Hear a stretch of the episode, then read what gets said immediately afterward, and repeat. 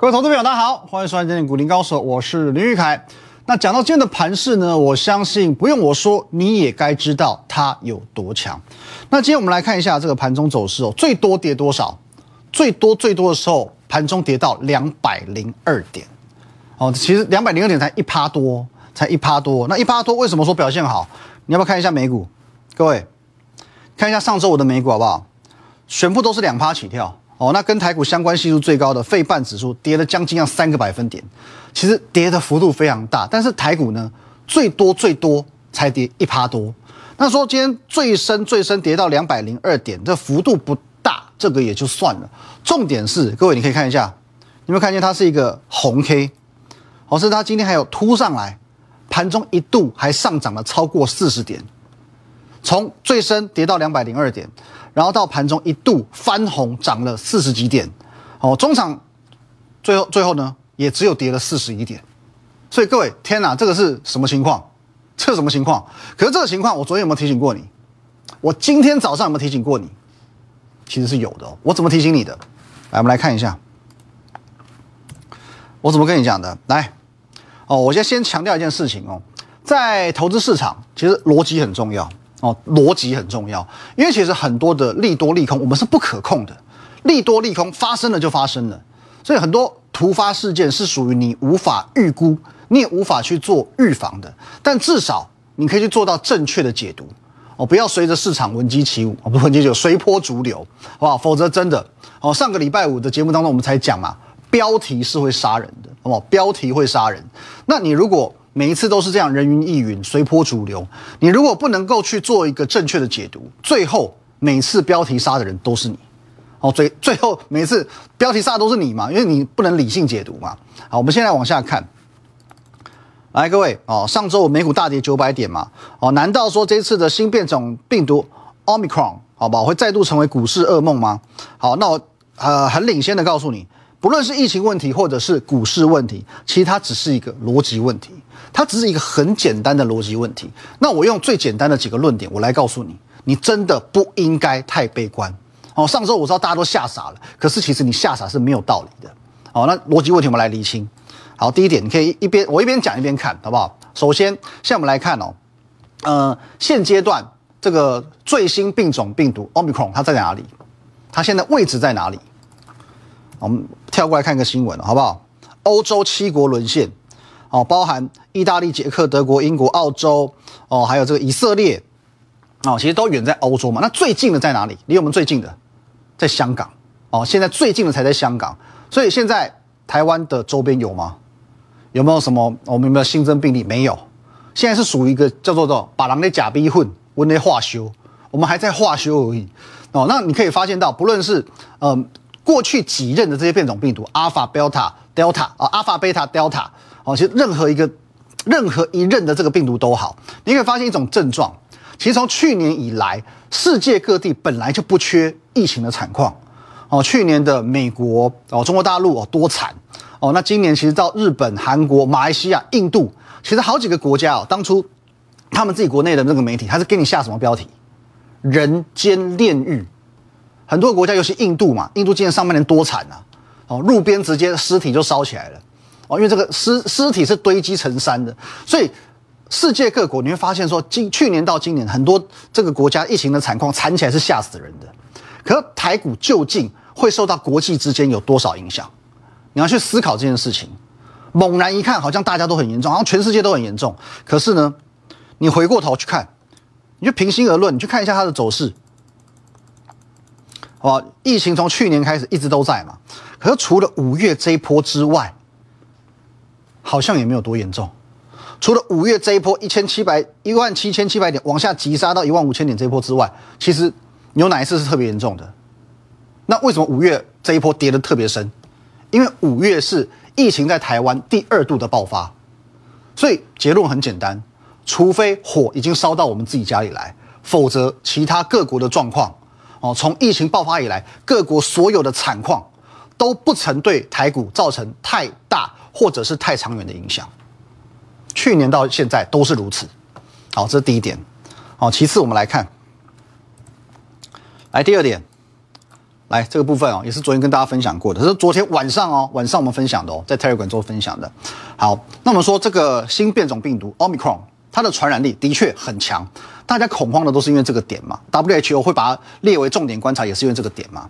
大家恐慌是觉得它的传染力疑似已经超越 Delta，可是已经有研究显示，Omicron 它只会去引发肌肉酸痛、哦疲劳，还有轻微咳嗽这些等等的轻微症状。你会发现这些症状好像就跟感冒一样嘛，就跟感冒一样。所以去年开始哦，这个 COVID-19 新冠肺炎它是令人闻之色变的，因为诶吸狼嘛会死人的。哦，那现在令人闻之色变的新冠肺炎，它正在流感化，流感化。如果说新的病毒它已经告诉你得到不会死，顶多就是感冒的症状，你还会怕它吗？当然我知道不会有人想要生病，可是不会造成恐慌，you know。不会造成恐慌的，你懂吗？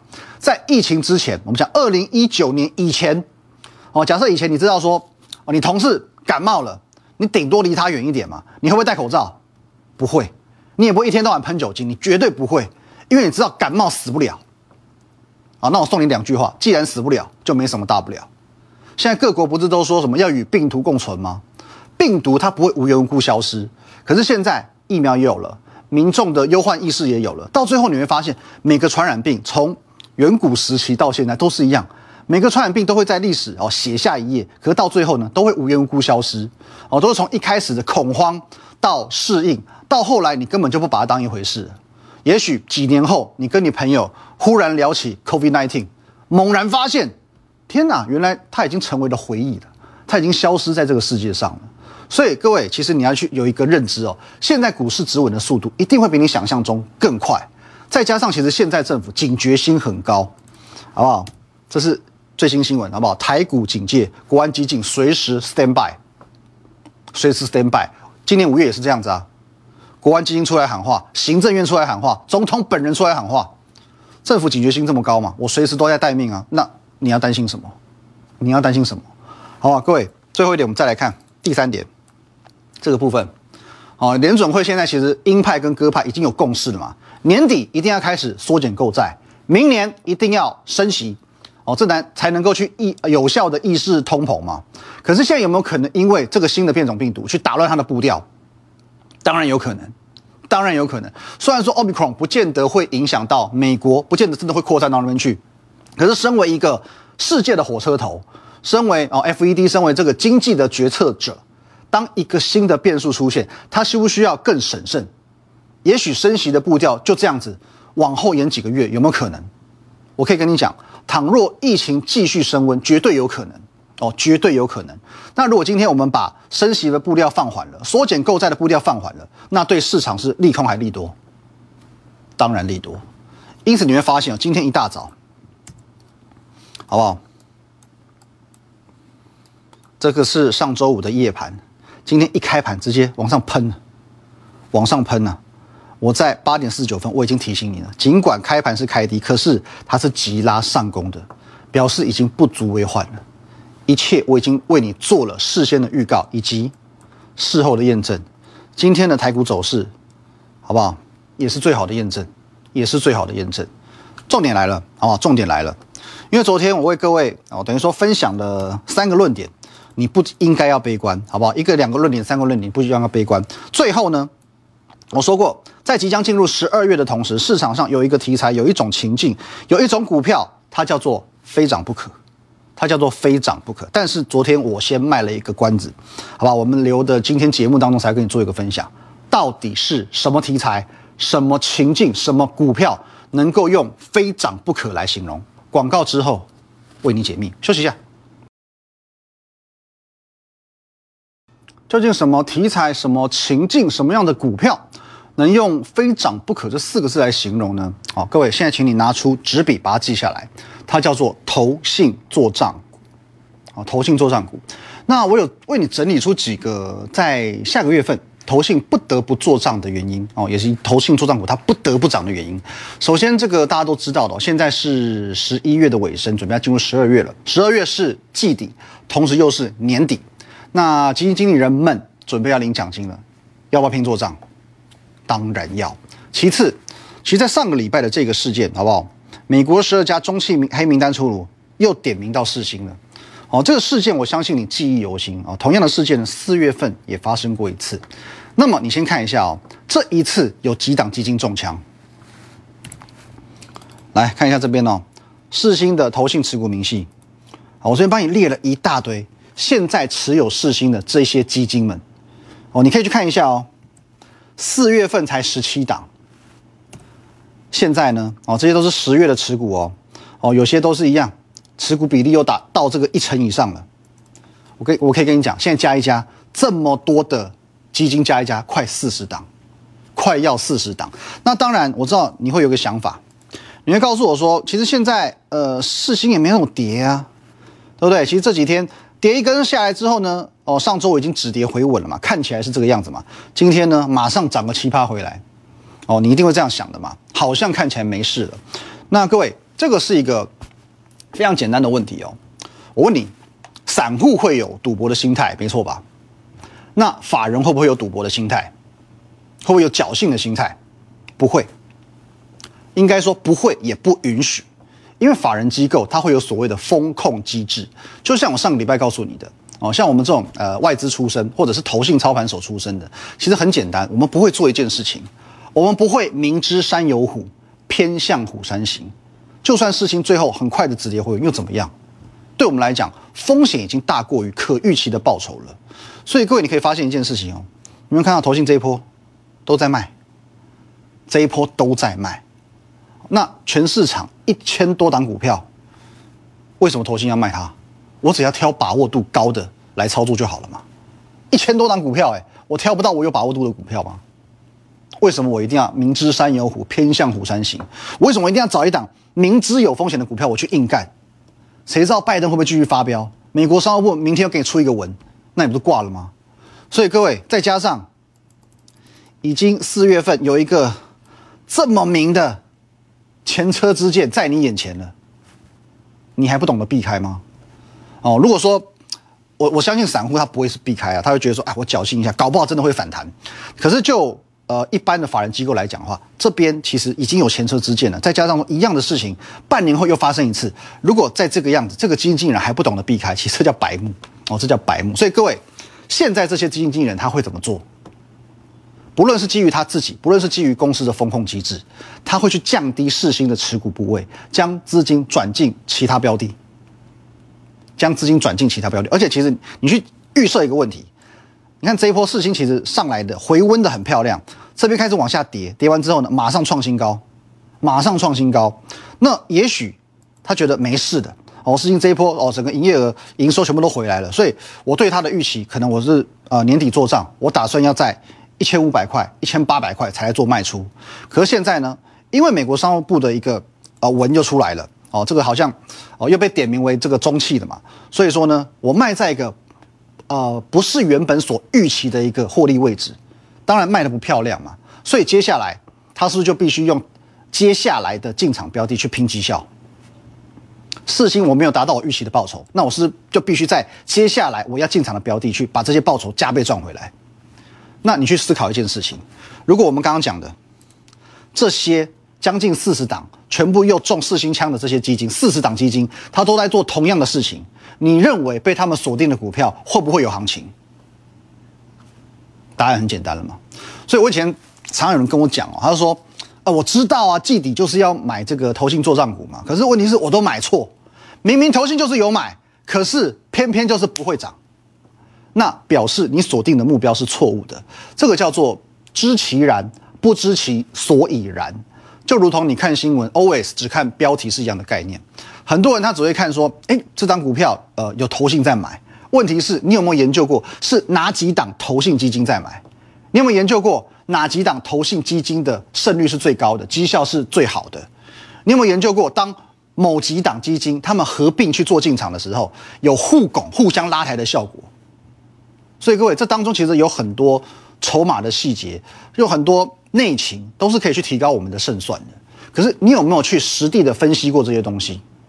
如果你只是看着，哦，也许像这种随处可可得的券商软体，你就说，哎，有哎，投信有买哎，所以我要买，因为它就是投信做账股，如果你的心态就这么的单纯，那我也可以很坦白的告诉你，你的胜率就是五十趴，就是一半一半哦。你的赚或赔就是一半一半。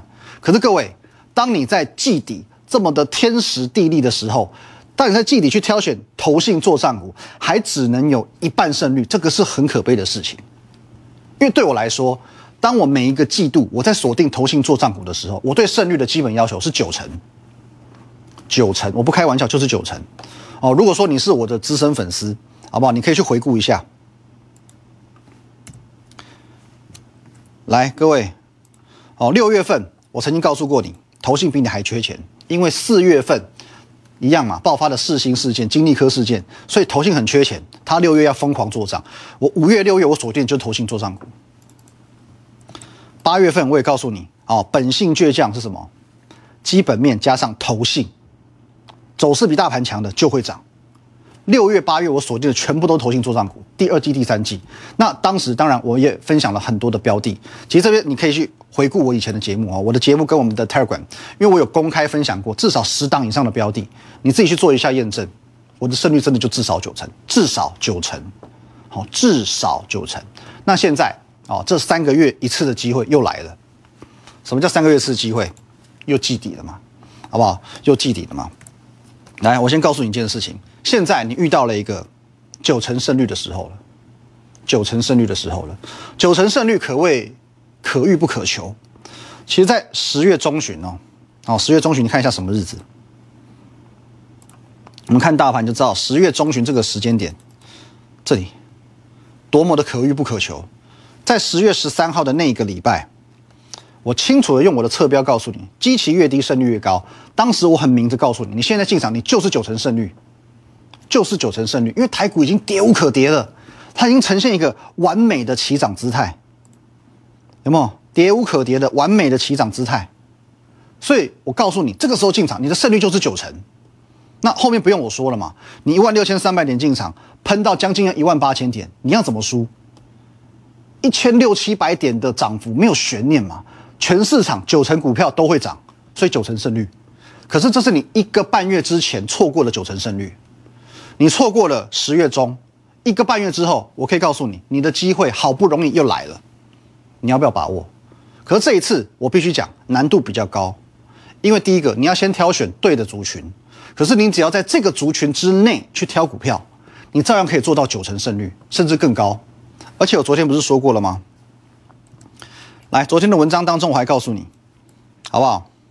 十一月尾声的利空反而形成一个绝佳进场点，能够为十二月好好的打基础。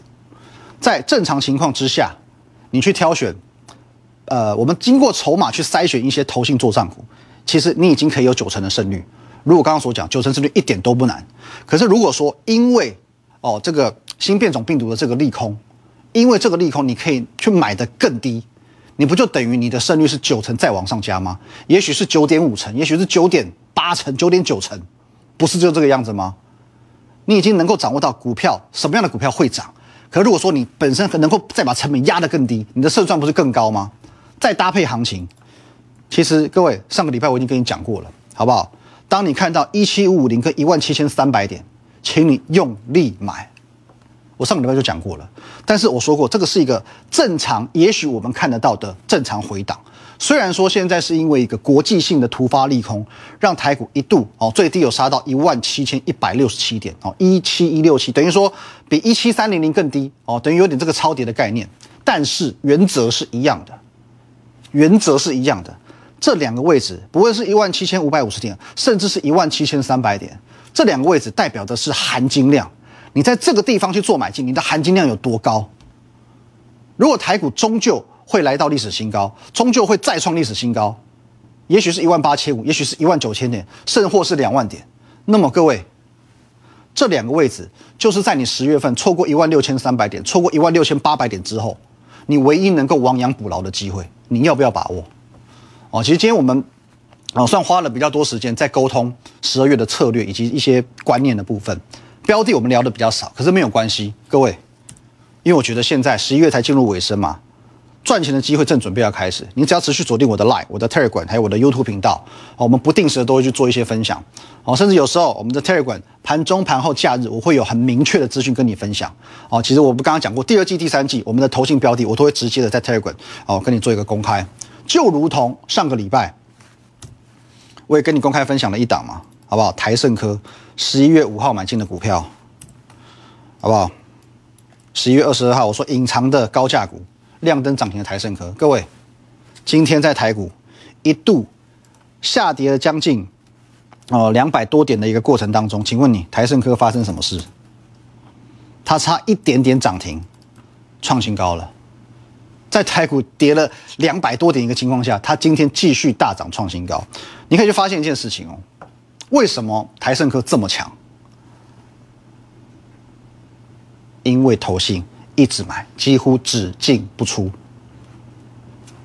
十一月的主流继续延续延伸到十二月来。另外，我再跟你分享一档。我再分享一档哦，上个礼拜各位，我不是跟你说过吗？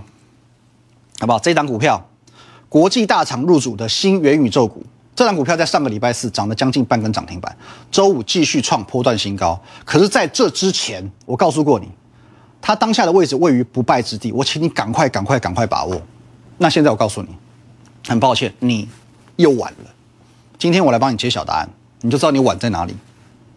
来，各位，天龙八部的这一档国际大厂入主的新元宇宙股，六四一四的华汉，请你看一下，有没有因为国际大厂的入主，让它变成元宇宙概念股，好不好？吸手 Google 国际大厂吧，我说过可以媲美 Microsoft、媲美 Apple 的这种国际大厂，Google 变成工业元宇宙的概念股。回顾一下走势正不正确，好不好？各位。好不好？创新高，确定多头的地位，拉回到这里，我告诉你是不败之地。接着上周四涨了快要半根涨停板，周五继续创新高，接着今天在台股大跌的超过两百点的情况之下，它二话不说直接大涨创新高。今天台股这个不能讲惨况，可是至少行情不是太好，一千多档股票下跌，它涨六趴。又是一次见证奇迹的时刻。为什么华汉这么强？各位，请看下面，投信只进不出啊！十一月的主流继续成为十二月的主流，同时呢，搭上元宇宙的风潮，准备一发不可收拾。现在华汉喷出了，又创高了，你又错过了，剩下的你还要继续错过吗？现在我已经很明白的告诉你，一个半月后又出现了一次九成胜率以上的机会。你想知道如何把握这九成胜率，好不好？我欢迎你。透过这个 line at win 一六八八八小老鼠 win 一六八八八，这个 line 可以和我本人和我们的研究团队做一对一的线上互动、线上的咨询。盘中、盘后、假日，我会把资讯统一的分享到 Telegram win 五个八 YouTube 频道林玉凯分析师，也请你帮我们按赞、订阅以及分享。重点是各位，我们今天的题目叫做“艺高人等大”。每当疫情升温、疫情高涨的时候，你去做进场，你去回顾一下这一年多以来，每次进场都是胜率最高的时候，好不好？把握一下，明天见，拜拜。立即拨打我们的专线零八零零六六八零八五零八零零六六八零八五摩尔证券投顾林玉凯分析师。本公司经主管机关核准之营业执照字号为一一零金管投顾新字第零二六号。新贵股票登录条件较上市贵股票宽松，且无每日涨跌幅限制。投资人应审慎评估是否适合投资。本公司与所推介分析之个别有价证券无不当之财务利益关系。本节目资料仅供参考，投资人应独立判断、审慎评估并自负投资风险。